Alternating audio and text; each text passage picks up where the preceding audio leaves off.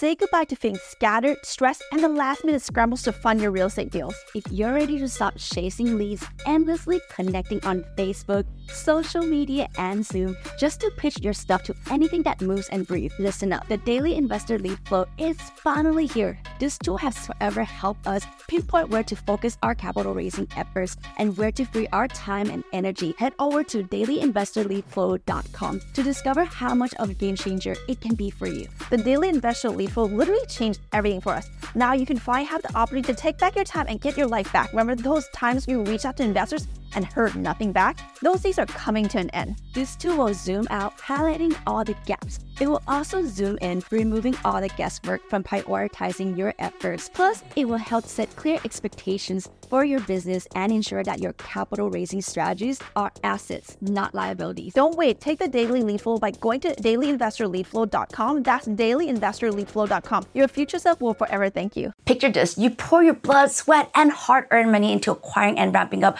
a property. You excitedly lease it out, only to quickly realize you made a grave mistake. Almost immediately, your tenants incessantly start griping about trivial issues. When rent day arrives, they conjure up a list of a thousand and one excuses for their inability to pay. To make matters worse, they're letting unauthorized individuals run amok on your property. And to top it off, your property resides in an unforgiving landscape in a non landlord friendly state, where losing your property to a bank seems more likely than ever before you can even think about evicting these freeloading tenants. Chilling, isn't it? Whether you're a seasoned landlord or just starting out, these nightmares can become your reality if you fail to spot the glaring red flags in advance. In this episode, we'll unravel strategies for screening out potential tenants. And at the end, we'll share with you the alternative real estate investment approach that can reduce your risk of encountering these red flag situations. Hey, I'm Palmy. And I'm Nancy. And together we make the Kitty Sisters. We are apartment syndication experts, entrepreneurs, and real estate investors. 10 years ago, we made a change in our financial futures by ditching the 9 to 5. Discovered the joy and security in making money while we sleep. We made this podcast to help high level entrepreneurs secure their financial future while paying virtually zero tax by utilizing apartment syndication. And we're going to show you how. This is Cashflow Multipliers, the podcast dedicated to your financial freedom for the lifestyle you deserve. Speaking of red flags, let us hit you with an incredible story. A few years ago, we found ourselves on a dream vacation in Cancun, Mexico, along with some close friends. It was picture perfect scenes, flawless weather, refreshing breeze, exotic beverages to boot. We were caught up in the sheer magic of it all, and we were completely missed the ominous warning sign flags that were literally planted on the beach in front of our hotel. Our adventure began innocently enough with us standing knee deep in the inviting water, but in mere moments, things took a terrifying turn. We were swiftly carried out to sea by the riptides to the point where we couldn't even keep our heads above water. It was really unforgiving waves pounding on us. Hearts were pounding, near death encounter, and to this day, I really can't explain exactly what pulled us from the brink of disaster. Suddenly, as if guided by some unseen force, not only did we survive, but two of our friends were miraculously by our side, all of us resting on a sandbar. It was an extraordinary intervention of some kind because without it, we might not be here today sharing this jaw dropping story with you. And that leads us to our first point. There are certain red flags when it comes to tenants that you can't avoid. Number one is credit score and credit report. A 740 credit score or higher is generally a green light, but it's essential to delve into the credit report itself. This report reveals a track record when it comes to paying bills on time. Scrutinize their credit history for late payments, past due credit cards, medical bills, car payments, or mortgage. Anything at all will appear here, giving you an invaluable insight into their financial responsibility. Pay close attention to how leveraged they are. If all their credit cards are maxed out, that's a telltale sign of financial recklessness something you definitely want to know before you're entrusting them with your property. Number two, foreclosure history. If they weather a foreclosure, consider it a red flag, though this may be mitigated if they occur a while ago, for instance, back in 2008, 2009, 2010, etc. Number three, late payments and judgments. A consistent history of missed payments is a major red flag. It's an indicator of their financial responsibility or lack thereof. If there are any judgments against them for unpaid debts, it's considered a deal breaker. Plenty of prospect tenants with pristine credit scores are searching for a place. You don't need to take unnecessary risks. Number four, unreported cash income and bank statements. Unreported cash income can be a tricky area. Requesting their bank statements to gauge the flow of money in and out of their bank account over the past, you know, two or three months. Cash income often varies widely from month to month, even if they're depositing a substantial amount. Consider the sustainability of their income source. What happens if they hit a few lean months? Can they make those deposits? Number five, verifying rental application accuracy. Here's a golden rule. Trust but verify. When you're sifting through your rental application, ensure that every piece of information adds up.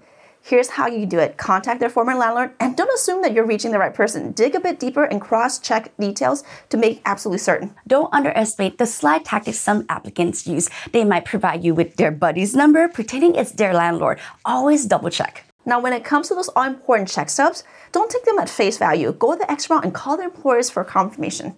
Oh, and let's not forget the power of a simple Google search, our uncle Google. Make sure that the contact number they have given you belongs to a legitimate employer and not just their pal Mikey or their cousin Sal. Number six, the income to rental ratio. Here's the fundamental principle. The tenant's household income should ideally be at least three times the monthly rental rate. Let me break it down for you. If they're leasing a sweet $2,000 home, you'll want them to at least pull in a minimum of 6,000 each month. This isn't up for negotiation in our book. Why? Because it's all about ensuring that your tenant has a financial muscle to meet their rental obligations comfortably without teething on the edge. If you discard this, you might find yourself tangled in collection headaches down the road, so keep the income to rental ratio firmly in mind when screening potential tenants. As you navigate the maze of red flags we uncover, it's perfect normal to start feeling a bit overwhelmed. You might be thinking, is this landlord gig turning into more work than I signed up for? Well, my friend, we got some good news for you. There's an easier way to avoid all this complex screening and vetting while still building your long term wealth. Let us give you a glimpse into our world where we proudly own 5,000 plus units in multifamily apartments. And you guys, guess what? We've never dived into the nitty gritty of tenant screenings ourselves. Yep, not at all. Why you ask? It's simple. We want a better life with more free time and less work, not a second job. We're doing this for a more enjoyable lifestyle, not for more stress. With our multifamily apartments, our expert team handles all the screening on our behalf. We haven't laid eyes on our rental application, handle rent checks, or even need to know the ins and outs of eviction procedures. Those tasks aren't our responsibilities, and we've got a team of experts to handle them. Now, let's talk about the screening we do engage in, but it's a breezy compared to the tenants' red flags we have discussed earlier. Multifamily apartment investing isn't a one size fit all. Not all apartments are created equal. Here's a peek to what we look for before we pull the trigger on a property. Grade A apartments. We're talking about properties that are either brand new or as good as new.